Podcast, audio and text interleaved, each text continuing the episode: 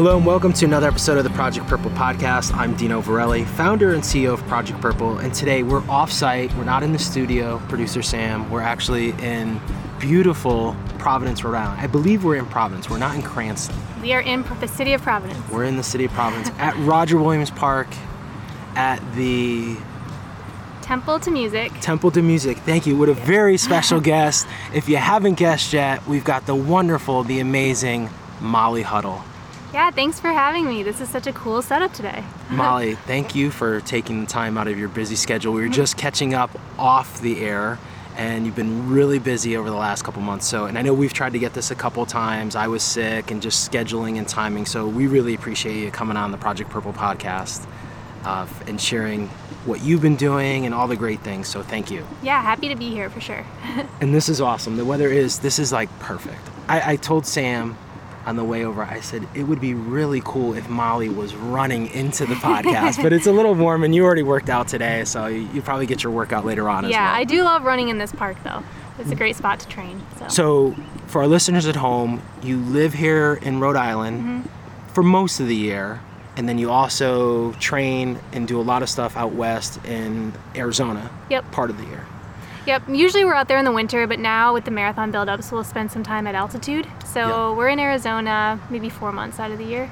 And then the rest of the time, you're either traveling for various races or you're based here in Rhode Island. Yep, that's right. So, where is your favorite place to run here locally?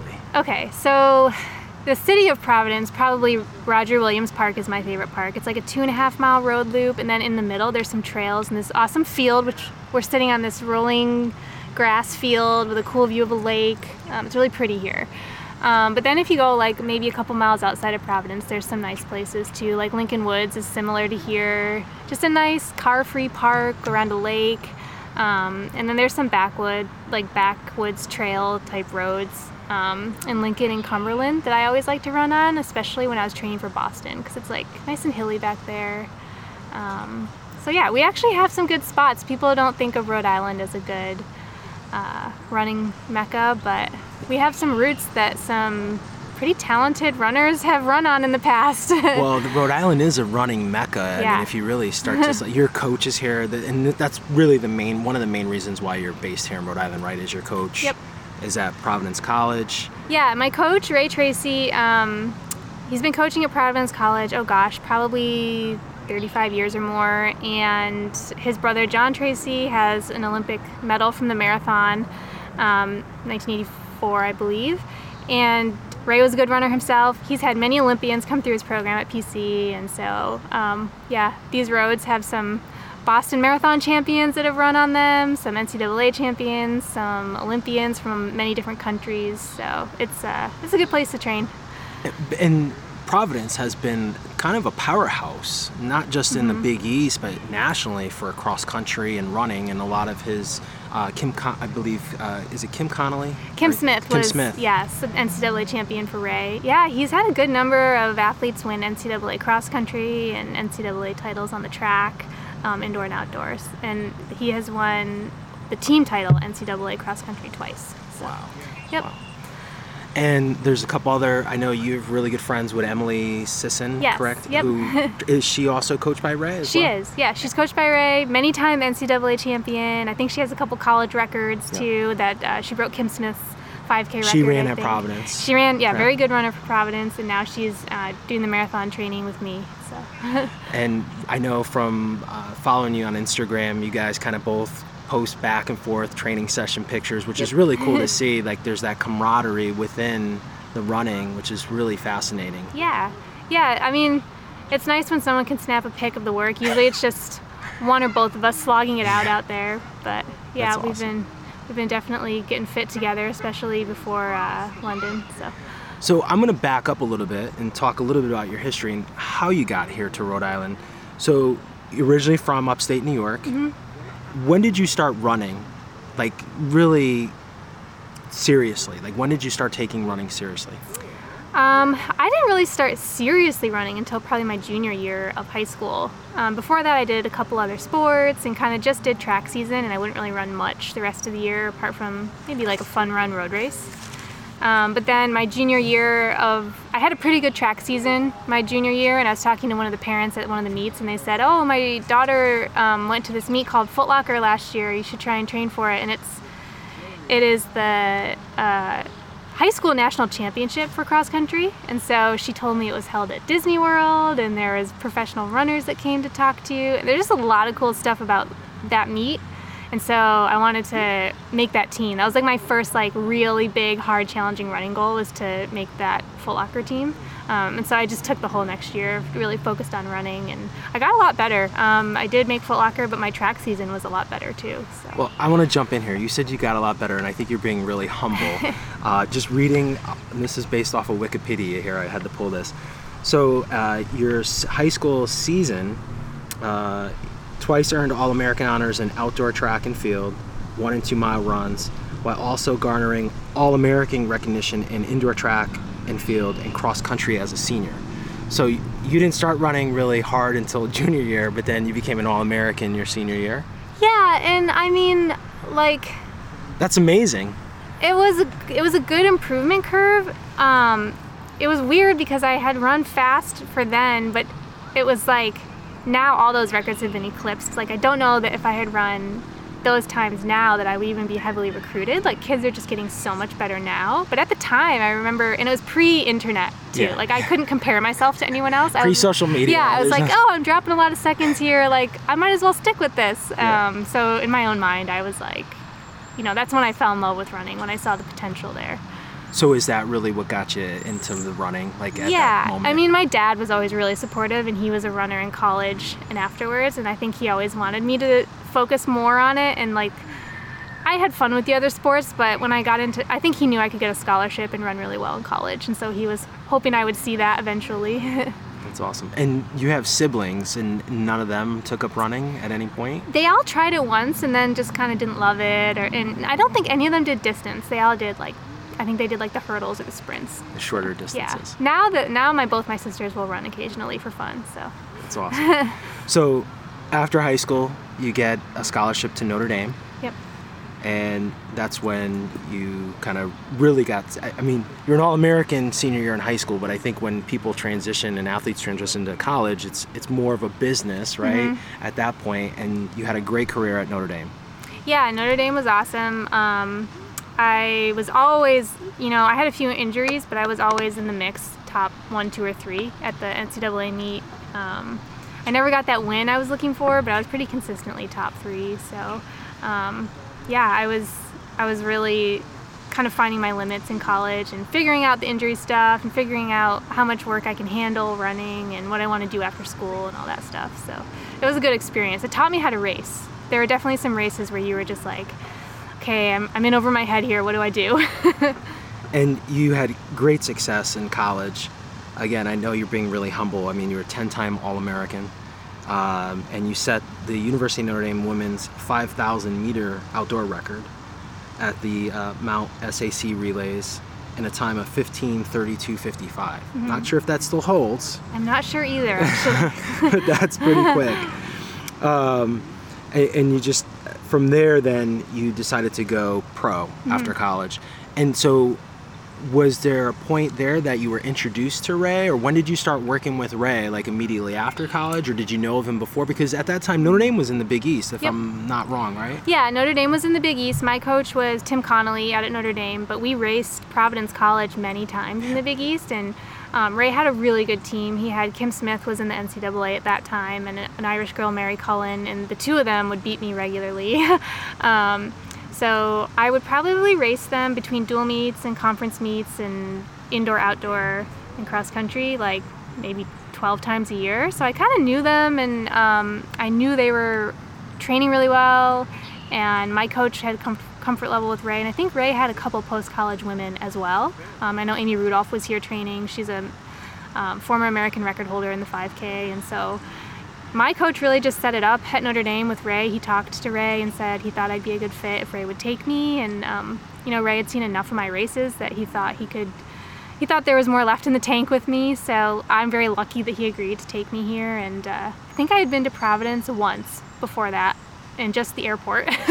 and I just drove here and was like, okay, I'm moving here. You're going to coach me. These women are great. Like, I have no doubt that, like, I'll get better just by chasing after them every day. So yeah, that was the rest is history. and so, and you also Notre Dame's pretty special because you met your husband Kurt there as yes, well, right? Yep. So you and Kurt decide to make this trek across country because you guys were at Notre Dame. So come to Rhode Island, set up shop, and start running. Yeah, yeah. Kurt still had a year left at Notre Dame, so I was kind of visiting him back and forth, which was nice because I wanted to go back and visit anyway. And yeah. like Notre Dame had great facilities, so I you know, hopped into an indoor race. Um, and then the next year he came out to Providence, and um, we were back and forth between Providence and Indiana for a little while because Kurt joined a pro group in Indy in Indiana at IU. Um, but yeah, I was always under Ray's guidance, and we were here um, a lot of the spring and summer, and I pretty much PR'd every year I was here in something when I was with Ray. So yeah. Yeah, and your career then, I mean, you're kind of arc, I guess, in terms of running. Like you started doing the 5Ks and then the 10Ks and 20Ks and half marathons, and you just had tremendous success. I think at one point, I mean, let me just look at my notes. I think it was like 27 records, 27. That might be the road, all the road race titles. they they definitely have stacked up over the years. Yeah. So you had this insane I will call it, success at this distance. I, I, we, I, guess we'll call middle distance, right? Because everyone mm. thinks anything other than a marathon is middle distance, right? Yeah, In yeah. some way, I, I feel like we're distance, but um, I would consider middle like 8, 800, 1500. So was the goal though?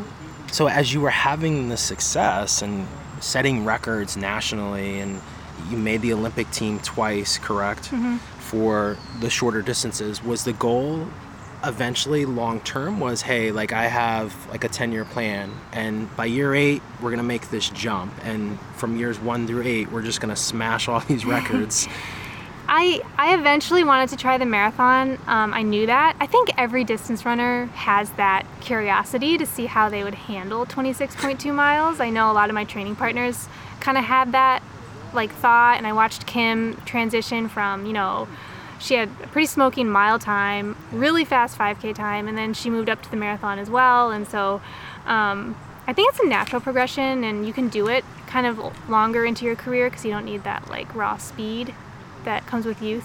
so I think it's it's normal for a distance runner to kind of want to try that later in their career, and that's what we were thinking. And I actually had wanted to move up to the marathon a little earlier. Like I think 2011 was the first year I asked to do New York, um, and my coach was like, "I think you should wait a little bit. well, there's you have a PR left in you in the 10K. Like just wait." Um, and so yeah, 2016 was the year. Uh, I was pretty excited at that point waited five years to run it. So. So you waited five years to do your marathon when you had asked. Like yes. Ray had said, "Hey, no, you're not doing the." So would you ask every year, like, "Hey, can I do the marathon this year?" Or was it set like, "Hey, we're gonna build up to this"? And um, I think I maybe stopped asking for two or three years, and then we tried the half in 2014, and I was like, "Okay, what about now?" And he's like, "A few more, get through the Olympics, and then we can do it." Um, so yeah, I kind of kept coming back and asking, and you know, I like I'm still learning the marathon. I think I am a natural 10k half runner. Um, the marathon I don't think comes naturally to me, but I still think I can get a lot better at it, and that's kind of what I'm. That's my goal right now. So um, it's kind of cool to have that new territory to explore and something you haven't done a million times. So. So I want to back up a little bit. So when you were doing all those halves, I remember this because you were doing like the New York City half for like you won it I think three or four years in a row. Mm-hmm. Three. I, it was three years. Yep. And so you were having this great success at that half marathon distance, and then you jumped up to the marathon. Were you getting bored of that? I wasn't getting bored of it. I just wanted to see um, if what would happen in a harder test. Like I just think the marathon is longer and harder, and I was just curious. So, so was it the half marathon distance easy for you at that point? It was not easy. I mean, I know nothing's easy. Yeah, no. I, I'm just thinking the first half I ran, the first year I ran New York half. I think I was third. Um, and my last three miles were so painful. it was just like once you get past that 10 mile mark, I just wasn't prepared. Um, and then we came back the next year and I, I had done a full year of those workouts and I didn't change anything. I just I did them for a full year and I felt way more ready. So um, that was cool to see. And so then I was curious, you know, what if we prepare like that for the marathon. Like I felt like I was, I made a lot of improvements, and so yeah, the potential was just really um, interesting for me. And now your full-time marathon, other than some of the, the training work, because some of these shorter distances really training for yeah. the marathon Yep. endurance and Yeah. speed and stuff like that. So how has the transition been? Because you've had a very interesting, your first marathon, you came in 3rd Mm-hmm. Then you did Boston, Yep. and that was the year that you know, I mean, it was the worst conditions ever, Yeah. and you didn't fare very well.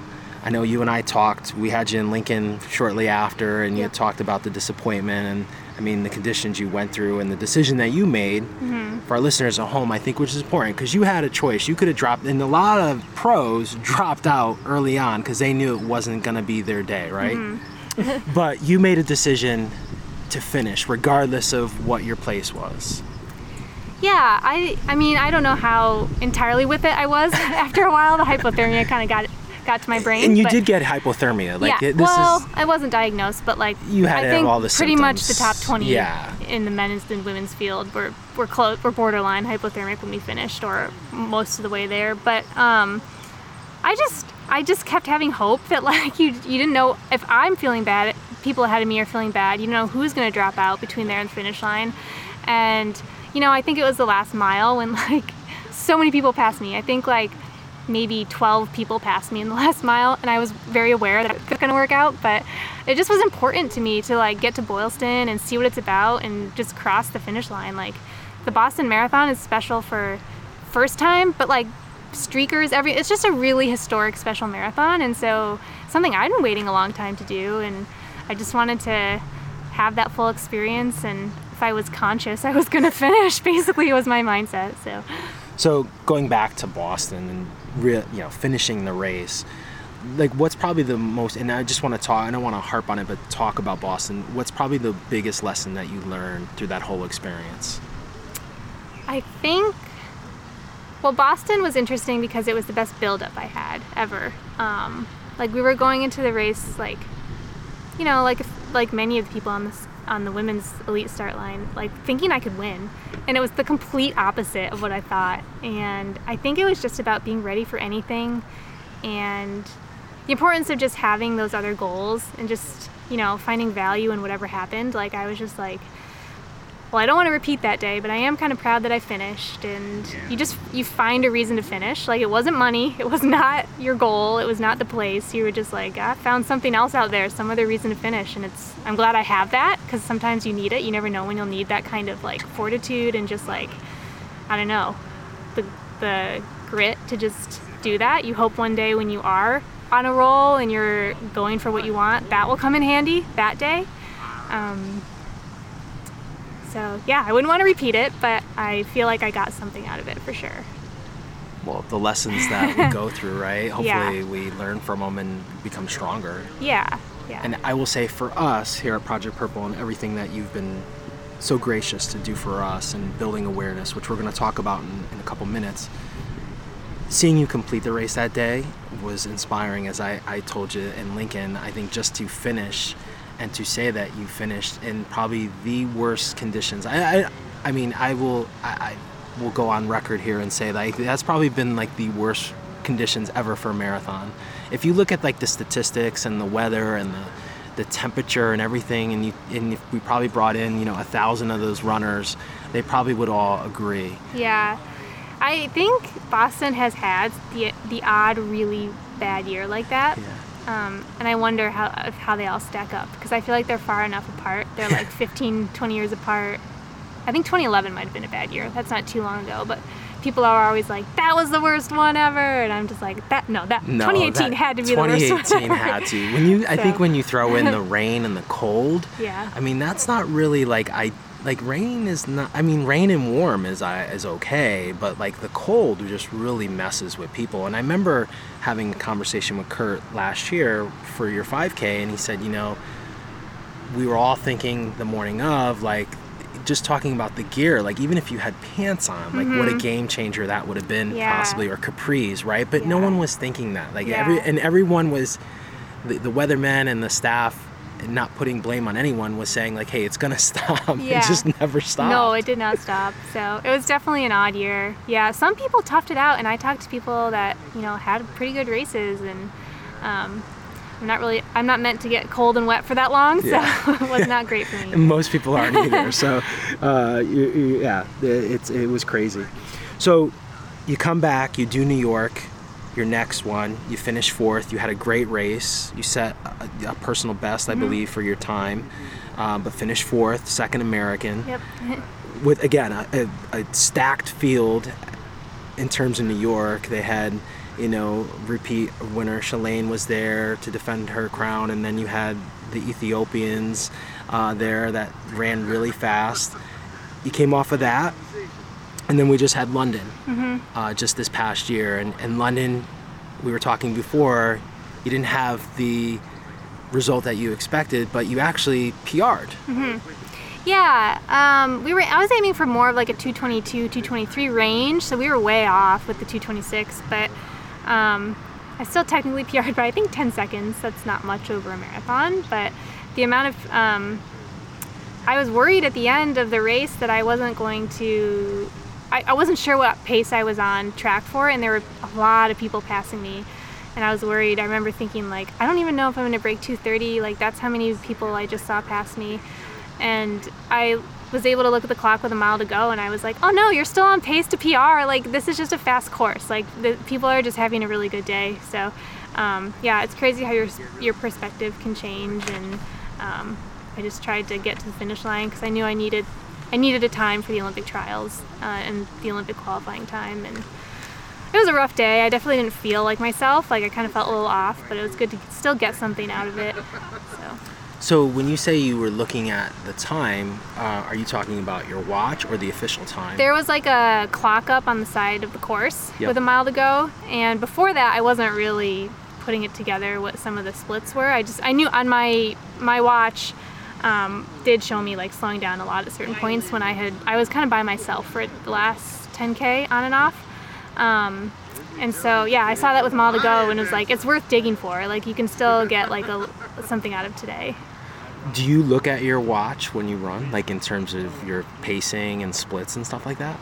I do when I'm alone. You kind of need some help staying on pace. Which when that like I was trying to chase people down, or someone would come up behind me, and I'd try and run with that woman for a while. But there were a few miles where I was by myself, and I was like, if I don't look at this, if I don't look at my watch, like I will slow down way too much. So yeah.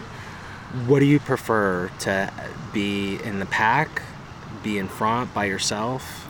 The pack is great. I mean, we stayed as a pack for about 13 miles in London, and I was so happy. Like it just, you could just tuck in, and it was still hard, but you just had a lot of other people to kind of float along with, and it just made the effort feel so much easier. So yeah, if if you can get that in a marathon, that's a good day. Do you prefer to be in the front of the pack or to be in the back, like kind of uh, drafting off maybe some of the other women that are working a little bit harder? Um, I like to definitely be drafting, but I tend to just float to the front, and that's something we're trying to work on a little bit. So in a marathon, it's just a long way. You don't want to be worried about wasting miles? energy in the Yeah. front. Yeah, yeah. so Let's shift gears a little bit and talk a little bit about Project Purple. And, and I know you've been impacted by pancreatic cancer, and so just want to share with our audience. I know, um, unfortunately, last year you lost your uncle uh, to the disease, and I know we were kind of introduced from your nephew's best friend, and that's how kind of we got connected. So, and you also lost a grandparent to the disease as well. yes, yep. Yeah, so pancreatic cancer has definitely hit our family. I know it's hit a lot of families. Um, it's definitely a devastating cancer when it does hit your family. So I was happy to help in any way that I could. And um, for New York uh, marathon build-up, that's when my uncle was sick, and I wanted to kind of wear some purple jersey, the purple jersey and purple shoes, and just try and bring any kind of awareness I could to Project Purple. So yeah, I love what you guys are doing, and um, that was definitely special to my cousins and to me. So. Well, we appreciate everything, and I know you've been awesome. Uh, I know two years ago on World Pancreatic Cancer Day, you didn't say anything, but you posted with the hat, you know, and the T-shirt, and to help raise awareness. And it's it's been really, from me as the founder, Molly, to uh, to see you, you know, within your circle of influence and you, you have influence in the running community to help us raise awareness for the disease and all we're doing. So i really appreciate it. And you've been great to come to our ambassador summit and engage with some of the ambassadors and I know uh, someone here locally, I think she won a pair of your sneakers and a bib recently, or you donated, I think Deanna Shipman, I don't know if that name rings a Yes, bell. yep. and she raffled it off. She's running, you know, a race. I think she's running Chicago actually. Oh, nice. Yeah, so it's just been awesome to see you get involved. And, you know, I think the one thing with this disease that you know is, as you said, it's just so vile and so devastating to families, but we're not alone, you know, and it's powerful to have people in numbers rally around the cause. So we appreciate everything. It's been awesome that you've been involved with, and, and we appreciate it all. Yeah, yeah, I'm happy to help in any small way. Um, you know, I love that the running community is tied into it. I think we're a really generous, energetic bunch. So, what a great source resource to tap into with Project Purple. And I know you guys are at a lot of um, not just running, but also CrossFit and other fitness events. But marathons, road races, especially, I think it's uh, yeah, you got some powerful people in that corner. Well, on that note, I want to talk about this. And, and recently, I know she was good friends with you. Gabe Grunewald passed away, and, and you guys did some amazing things here in Rhode Island. You actually did a run for her. Yeah, we did kind of an impromptu group run for. Um, it was actually Gabe Grunewald Day in Minnesota. It was Yeah, her birthday, right. the 25th. Um, and so we just kind of had a group run to see who would show up at Providence because, you know, we felt like we wanted to do something. Providence has a, a sizable running community and they all knew of Gabe if they didn't know her personally. Yeah. Her influence was like very widespread and very um, just helpful and inspiring to a lot of people. So, um, yeah, it was a rainy, cold day, but about 170 people showed up, I think, That's mi- that's 165. And yeah, on a, on a not great day, and just ran a group 5K without any frills to it. Like, we had a clock, but no one was recording time. um, and people donated money to Brave Like Gabe. They raised. We raised a little over two thousand dollars So and awesome. um, sent that out there, and uh, just yeah, just wanted to do something. We felt like we wanted to do something. That's the that's the effect that she had on people. So It's so powerful. You know, we uh, we were talking a little bit before about you and Emily, and you know this camaraderie, and you know just coming off. I mean, this will probably air in a couple weeks, but you know the U.S. women's team just won, Yeah, right? yeah. And I feel like in women's running though, like there's this camaraderie that is unlike. I don't think many other sports because it seems like, for the most part, and maybe this is just surface, but you are running as individuals, but it's this sisterhood, I guess I would call it, that is so. And I think when when Gabe got sick, it was wild. When, and when she passed, I mean, she was sick there at the very end, and her husband Justin was on social media, but people were just like prayers for Gabe and thinking of Gabe. And then when she passed, to just see, I mean, regardless of the affiliation in terms of endorsements or distance, it just was everyone just came together, which is just so awesome to see. yeah, yeah, I think the running community is special like that, like the way they can rally behind something, and um, I don't know what it is about running. I think it's like one of those odd things that although it's an individual sport, you just have this community about it. And mutual respect for other people that will that you know will go out and get the miles in alone. They you know they go through hard things to, you know, be prepared for a race. It's physically hard. It's you have to get up early sometimes to fit it into your life and um, take some dedication and um, you know you just have respect for each other. You all look at each other and you're like, I know what you go through. So I think then when you come together to try and support someone or something, it's like, yeah, I don't know that person, but I kind of know what they're about. Um, and I think Gabe was kind of like special because she was very open and shared her story and a lot of things that they were going through um, that I think made, made a lot of people feel like they know her or feel like whatever she was telling them they could apply to their own lives too. So I think that was not surprising that you saw like that level of support flow out for her and um, hopefully continue to for years. It's fascinating. We were listening to a podcast on the way up, and um, Malcolm Gladwell, was a big writer, uh, New York Times bestseller, he talked about something that he thought, and he's a pretty big runner. And he said that it's interesting, like the NBA has made a shift over the last 10 years where, like, social media, like people like Kevin Durant, for example, like they know, and, and I think maybe it's it's a little bit different because NBA players are so tall. But if Kevin Durant were to come through the doorway, you would know it's Kevin Durant because Yeah. he's seven foot one. But he said runners, and, and, and his reasoning was that the NBA is so, the players sometimes are so real in their beliefs and what they stand for. And he says very similar to the running community where like people are real people. Um, and I think you know that might be the reason why I think everyone can resonate and rally around so many people. No, not everyone, and I'm not saying that everyone should, who's a professional runner, put their whole social life on social media, like their whole personal life, I should say, um, because you know there's there's challenges with that as well, and, and not everyone should spend time on social media all Yeah. the time. Um, spend time with your loved ones and what you're doing for your professional career.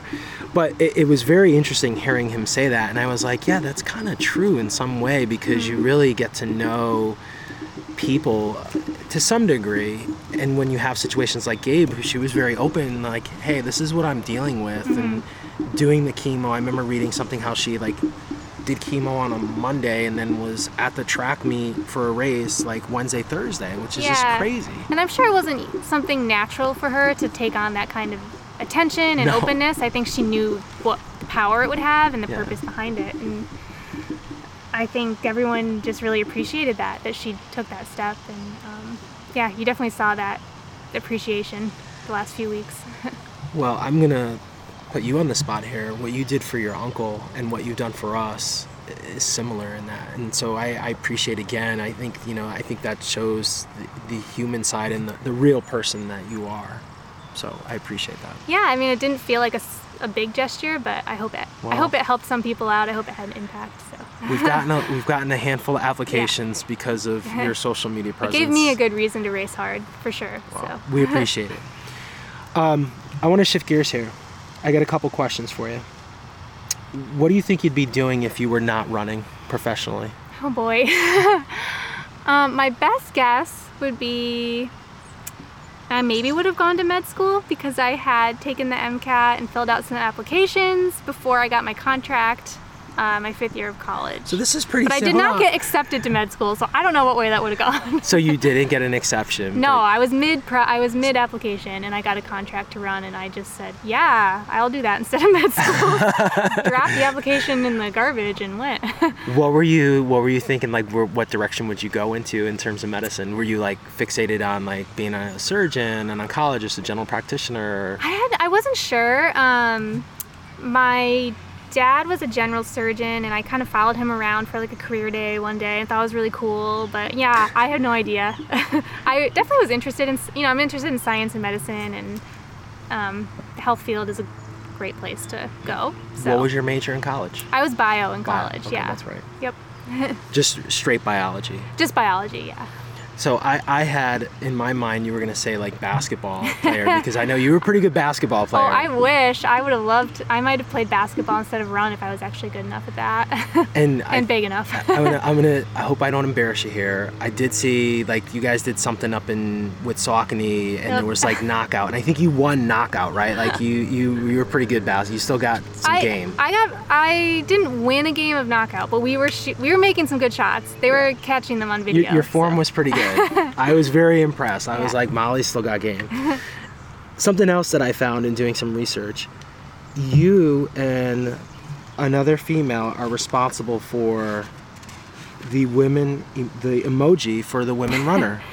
So Talk about that. I never knew that. I, was- am unsure how direct my uh, connection is to that, other than um, I was talking with my friend from high school, Liz, and she was saying, you know, she was running this 5K the next day. I was like, good luck. And I sent her an emoji of the guy running.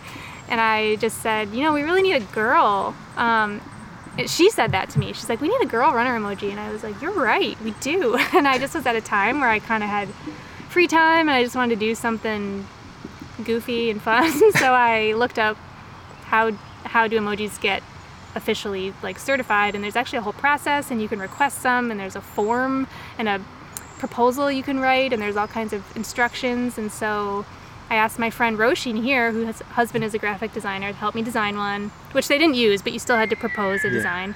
And uh, I just ran the idea by Roisin and said, you know, is this crazy? Is this funny? What, what do you think will happen? And she said, go for it. So um, yeah, I sent in the proposal and a year. It took a year. A year later, one of the updates had the female runner emoji in it, and I did hear back from Unicode. It's that is what the consortium is called that is in charge of Emoji um, keyboard char- keyboard characters, mostly emojis. So yeah, I don't know if that was me or if they were going to do that anyway, but You should have patented that, and you would get like a nickel every time someone uses the yeah, well, female there's runner very emoji. there's very specific um, directions uh, preventing that from happening if you read the paperwork of making an emoji. So they don't want emojis to be tied to industry, I guess. Kind of makes sense it's though. pure. Yeah, the emoji world is very pure. That's so awesome. yeah. So you you can take credit for the women runner emoji. I don't know. I asked. I very formally requested it. I don't know if it was me or if they were like, "Hey, we had that Maybe idea." they got bombarded. You yeah. know? That Maybe it was many people. thing. Yeah. Who knows? That's awesome. Well, I saw it on Wikipedia, so if it's on Wikipedia, Okay. you know it's, It's like on the fact. Wikipedia page. Um, what is a day in a life like for you? I know you mentioned before, like you ran at 10, but what's like a standard day? And let's just say, like during this time of the year where you're kind of in between training and well, not you are training, but in terms of like the race schedule. Yeah, I'd say a typical day would be running twice a day. If it's not a workout day, even on workout days, we run twice a day. Usually, I do my main session in the morning around 9 or 10. Track work? Um, it'll be either track or a long road threshold session or a regular run. So I'll do that in the morning, and usually it's whatever it is, it's roughly 10 miles long, 12 miles long.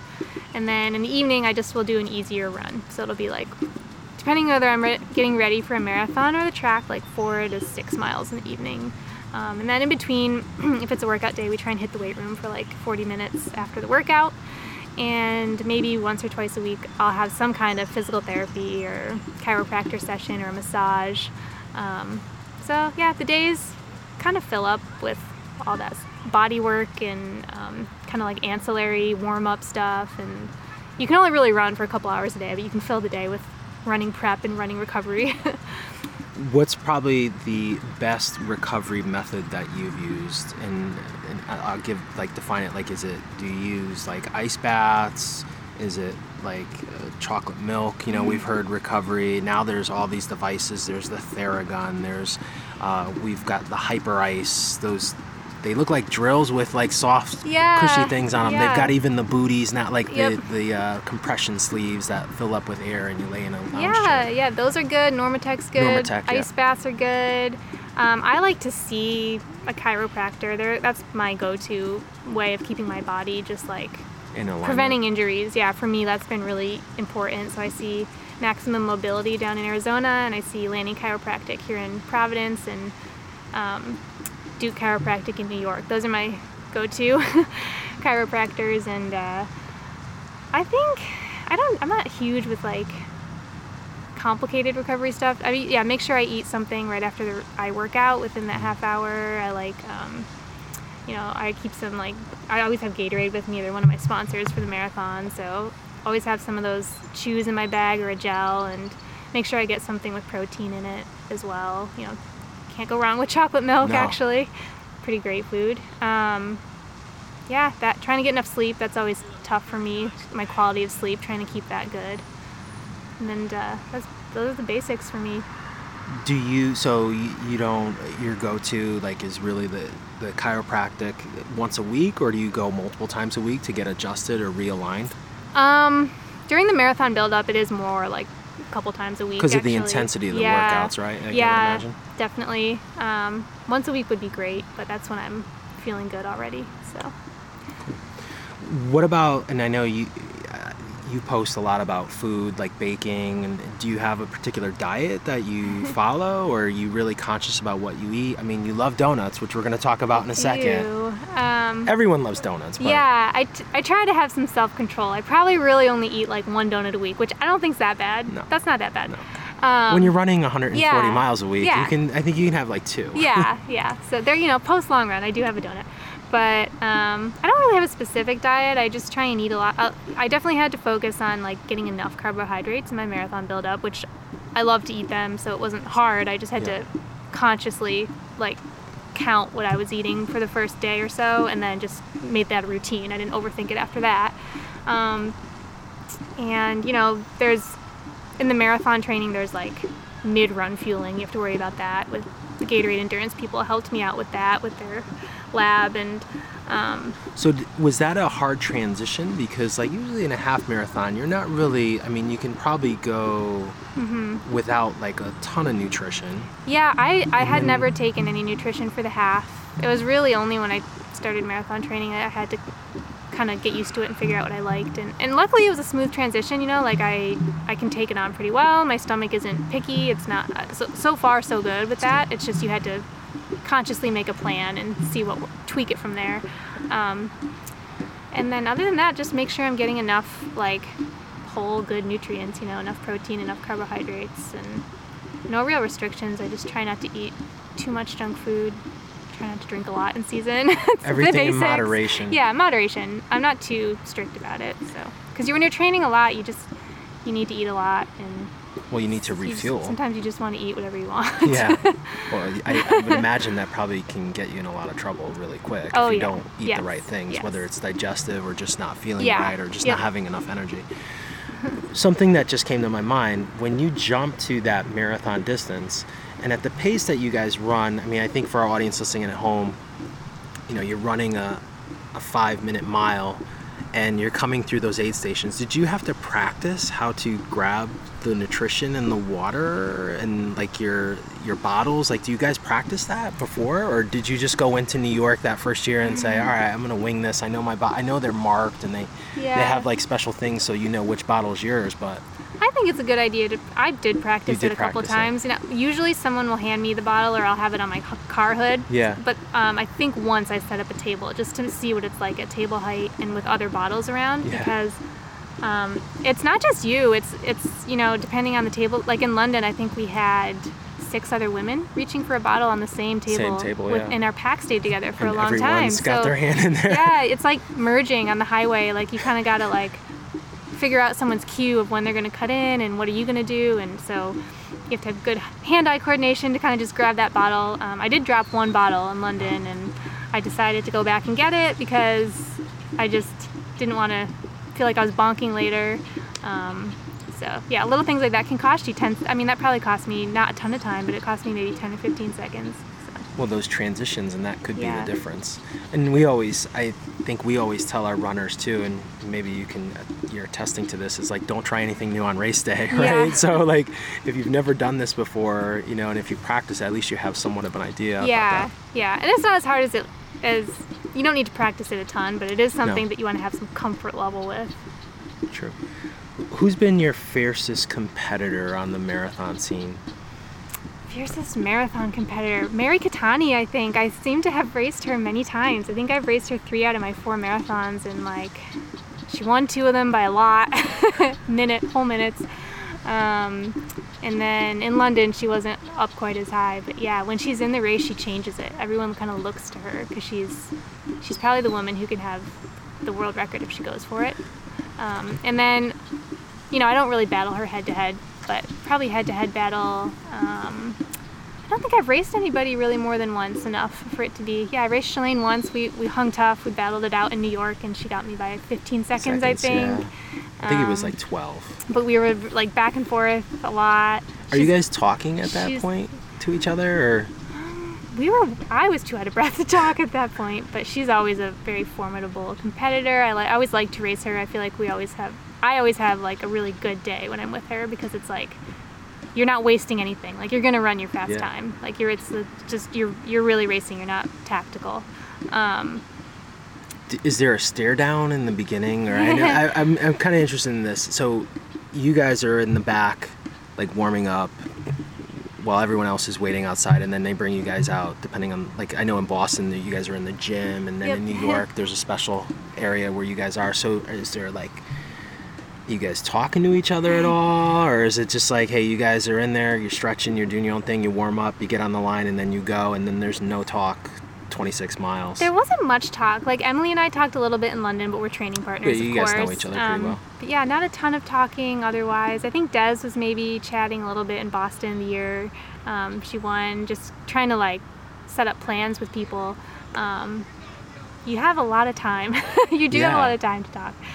Uh, but yeah, not a lot usually. So with Emily now, and I know you guys have run a couple races together because you guys, I think, did a race in, at Stanford too, the track, right? Yeah. So, is there a strategy when you guys run together like that, or is it like, hey, good luck, you know, or like what what goes into that Um, with a training partner that Yeah. you're racing against now? yeah, it is. I mean, there's a bit of awkwardness because we both want to win, but like we've been, we have the same coach, we have this more or less the same training plan, and we did a lot up separately for London because it was Emily's first marathon. So I think it just there was a bit more of a conservative approach with her to make sure she got there, you know, feeling good. But um, you know, you're doing the same workouts, roughly the same paces. Like it's gonna come down to ideally the end. Like you're gonna be together until the last like little bit if it if you're both feeling good. So that's just kind of the way. Usually, Ray's like you'll pace like trade things off, and then the last mile it's whoever. So, d- if there was someone that kind of inspires you in terms of running, who would that be?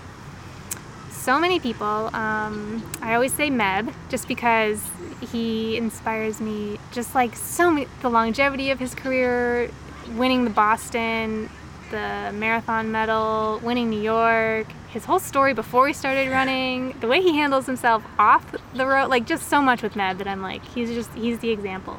Um, but then like women's running has some great people too. I mean, obviously, it's hard not to look up to Deena and Kara and Shalane and Des for just like doing those big things that kind of give you inspiration to chase after them yourself and just like give you something to cheer for. Like, you know, you want to see someone that you went to college with or ran against and you identify with is like saying like hey like you can improve a lot like if you work hard you could get a medal or you could win a major um, so it's hard not to look up to those women too So Meb, talk about Meb here for a second. Did you, how well did you know him before Boston? Because I remember seeing a lot of pictures, like when they had the elites up, you guys were sitting at the table together, and then I know from then you talked about like you know Meb. So did you know him well before Boston, or Um, he's pretty good about like reaching out to see if like, you know, athletes need anything. And so throughout my career, he's sent little good luck messages or like it's so awesome? cheer up or good luck or you got things like that. And he does it for a lot of like I think he's talked to Emily about fueling. He's just he's like that. And so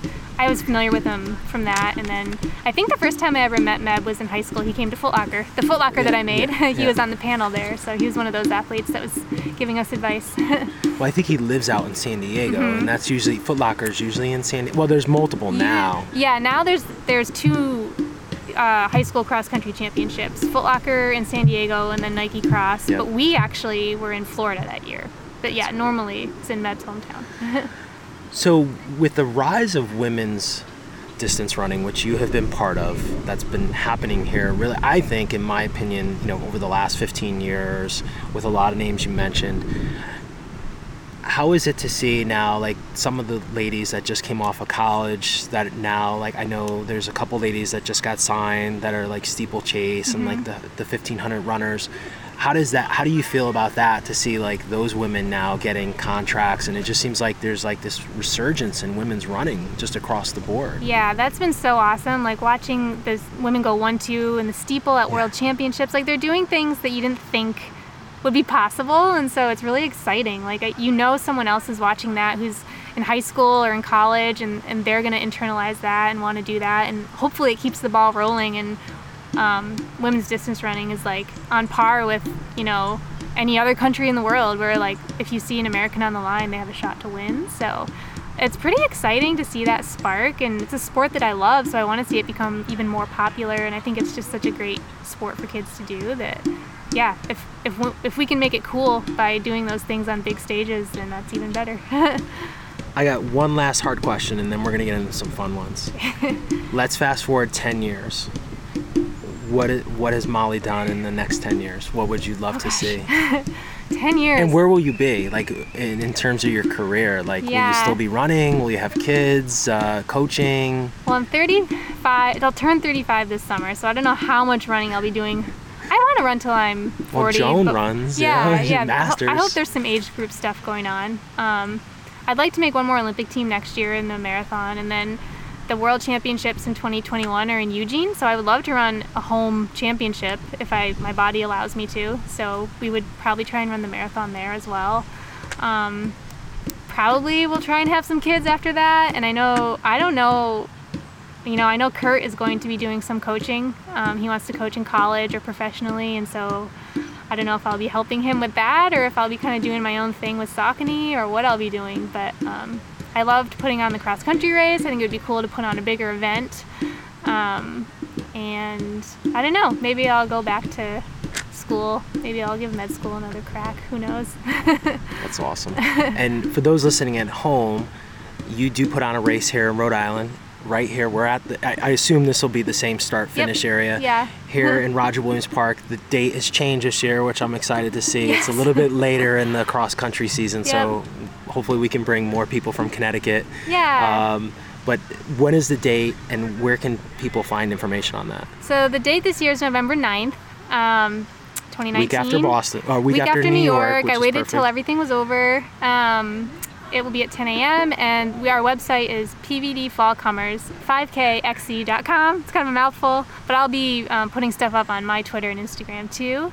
And all proceeds benefit New England Distance, which is a local um, elite development running group, but also we um, sponsor middle school track and cross country for Providence City Schools. So it's kind of a great program on both sides. which encourages running and getting kids active, which Mm-hmm. Yeah. is extremely Yeah. beneficial. Providence City Schools need some help, so if we can give them running, I hope that's something.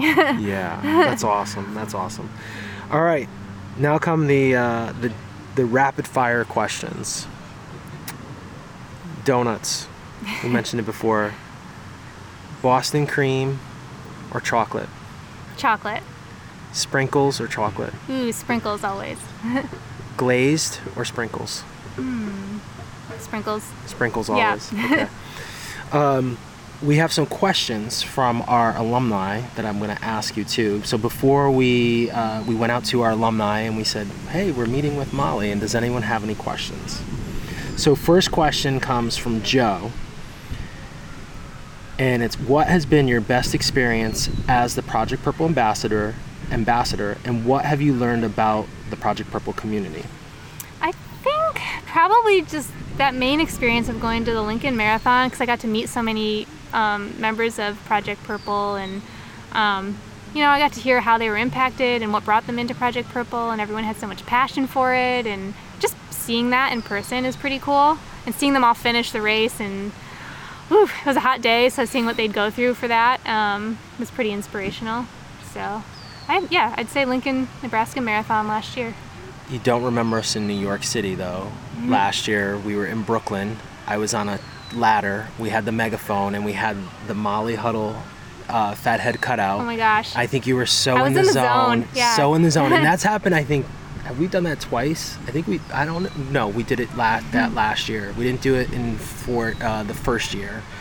But you were so in the zone, Yeah. and we had one of Peter Ciaccia as well because Oh it was his last race, and he heard us. But you know, Peter's you know he's Yep. waving in the crowd. He's Yep. doing the mayoral thing. You guys are so focused running. yeah And it was just awesome to see you guys run by. But we, my son was holding your, your face, and I had the megaphone, and I was on a ladder. I appreciate it. We were out there supporting, and the, and I think the other folks, we had another cheer section at like mile 18 and a half. They had they didn't have a megaphone, but they did have a fathead. But again, you're probably moving so fast.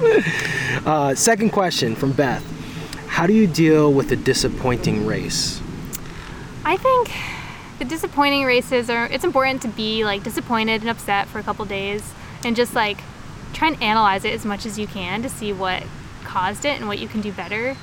And then I just try to move on. Just always be racing, always have something next. Um, Do you journal or do anything like Yeah. mentally, like in terms of like do you do you keep a running journal? The running log is huge. Um, my friend Ro makes the Compete Running Journal, which I've been using for years. But I've been keeping a running log since, I mean, I have, gosh, probably 20 of them. They go back to high school. And So do you say like New York and you analyze and go back and Mm-hmm. Yeah. say like, hey, I should have done this, or Yep. is it? you run down what you did good, what you did bad, um, and then you just kind of look at the build up and see what you should have changed or what you what you can do better next time. And I feel like it really does work, and it kind of just keeps you from being like catastrophizing it, you know? Because like when you really sit down and force yourself to make a list of like what you did well, what you didn't do well, like you'll find out it wasn't as usually it wasn't as bad as you thought, and you, it's something simple or something small or something that was like, look, you just couldn't help that that day. That just happened. So So, um, yeah, I like to get it out on paper for sure. Cool. Uh, last one from our alumni. Do you have a phrase or mantra you use when running? If so, what is its origin story? I sometimes have different phrases, but usually I have a necklace that just says strong on it, and it's just, I like to keep it simple and something that's like a positive, empowering word. Like, um, that's actually part of the sports psychology cues rather like for example you don't want to say don't slow down you want to say speed up or endure like a positive affirmation and so i just have strong on a necklace and i can kind of feel the necklace bouncing around and at the end of the day that i'm just doesn't like bother you for 26 miles? No. like you don't have like a bruiser no, or like it's chafing? a little it's a little tiny light necklace but it did get it does get stuck in my hair sometimes. But um, yeah i just like to be reminded that like just be strong on that day and don't do what it just reminds me i don't have to do something that i can't do. I just need to find what i am capable of and just be strong with every step. What is a race must have like every race what is something that you must have like is it uh, something before or a piece of clothing i know you like to do your nails yeah i think the nails are a must have so yeah. you have to have the nails blinged out Yeah. specific to the race right Yep. because they're always themed I just yeah, it just makes me feel more prepared, and it's like a fun activity to do the night before. So I don't want it to get to the point where I'll feel uncomfortable if I can't do them, but like I kind of have to do them. So.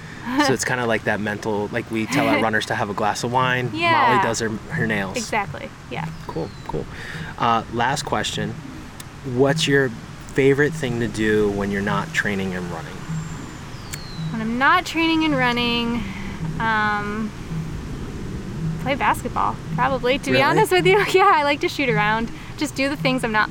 I'm too tired to do normally. So yeah, it's usually other sports. who's your favorite basketball do you have a favorite basketball player Uh, i would imagine with the training it's hard to kind of keep yeah, up but like not really. I mean, we watched. Obviously, we watched like the Raptors win because Kurt's Canadian. canadian go canada Big interest in Canada. we won't talk about Kawhi because King sad about. Kawhi's We're sad gone. about that, but um, yeah, no, no. Uh, Steph Curry, I guess. seeing that happen where you had like this whole nation rally around like Toronto is really cool, right? It's Yep. almost like They were talking about it so much in Toronto. Like Kurt listens to um, like this hockey sports radio, and Oh, it was and like were- it was yeah, all it was all basketball. basketball, like it was a big deal to them. well, they said what 58% of the TVs in Canada were tuned into the NBA finals. Like it's just crazy. Mm-hmm. Yeah. Like I, I think it's hard for us to fathom here because we don't have that, right? Like we have teams that are regional based or Mm-hmm. like the Boston Celtics, the New York Knicks or Yeah. the Golden State Warriors are Yep. so regional, but some of them, you know, do span across the country in terms of their fan base and stuff. But that's a whole country. Yeah, there was a lot of love for the Raptors. Yeah, they were well supported. So, question, my last question. I, this is, I promise, is my last question. So, seeing that, how that whole Canada country just rallied, does that inspire you even more to make the Olympic team? Oh, of course. Yeah. Because that's kind of the same feeling, Yeah, right? Like you have this whole nation. Yeah. Yeah, and like once you start seeing little things on the news about it as you get closer to the Olympics, they'll do countdowns and things like that. It just gets you in that frame of mind of you're like, okay, like uh, I can do anything this year. Like this is the year to try and get it all right. Well, we wish you luck. I, I think you're going to have tremendous success here over the next year. And uh, we really appreciate you taking the time to be on the podcast. The last thing is for those people who want to follow you, what's the best way? I know you mentioned Twitter and Yeah. social media, but Yep. Twitter Instagram, just at Molly Huddle for both. And I do technically have a website that I should update more. Runmollyhuddle.com. and I will say, I know you are doing. We haven't talked about this. Um, you do do some writing for Runner's World, Yep. and your social media is multifaceted. It's just not pictures of you running, but you do share your write-ups for Runner's World, which are great. I've read a bunch of them, and so there's a lot of great tips and stuff that you share there on your social media. It's just not you running. It's just not a plug for Saucony or Gatorade. Yeah. So, yep. It's my awesome. life. awesome, awesome. Well, Molly, thank you for being on the Project Purple podcast. Thank you for doing all that you do for Project Purple. We really appreciate it from the entire community. Thank you. yeah, thanks for having me, guys, and it's been a pleasure. That's a wrap.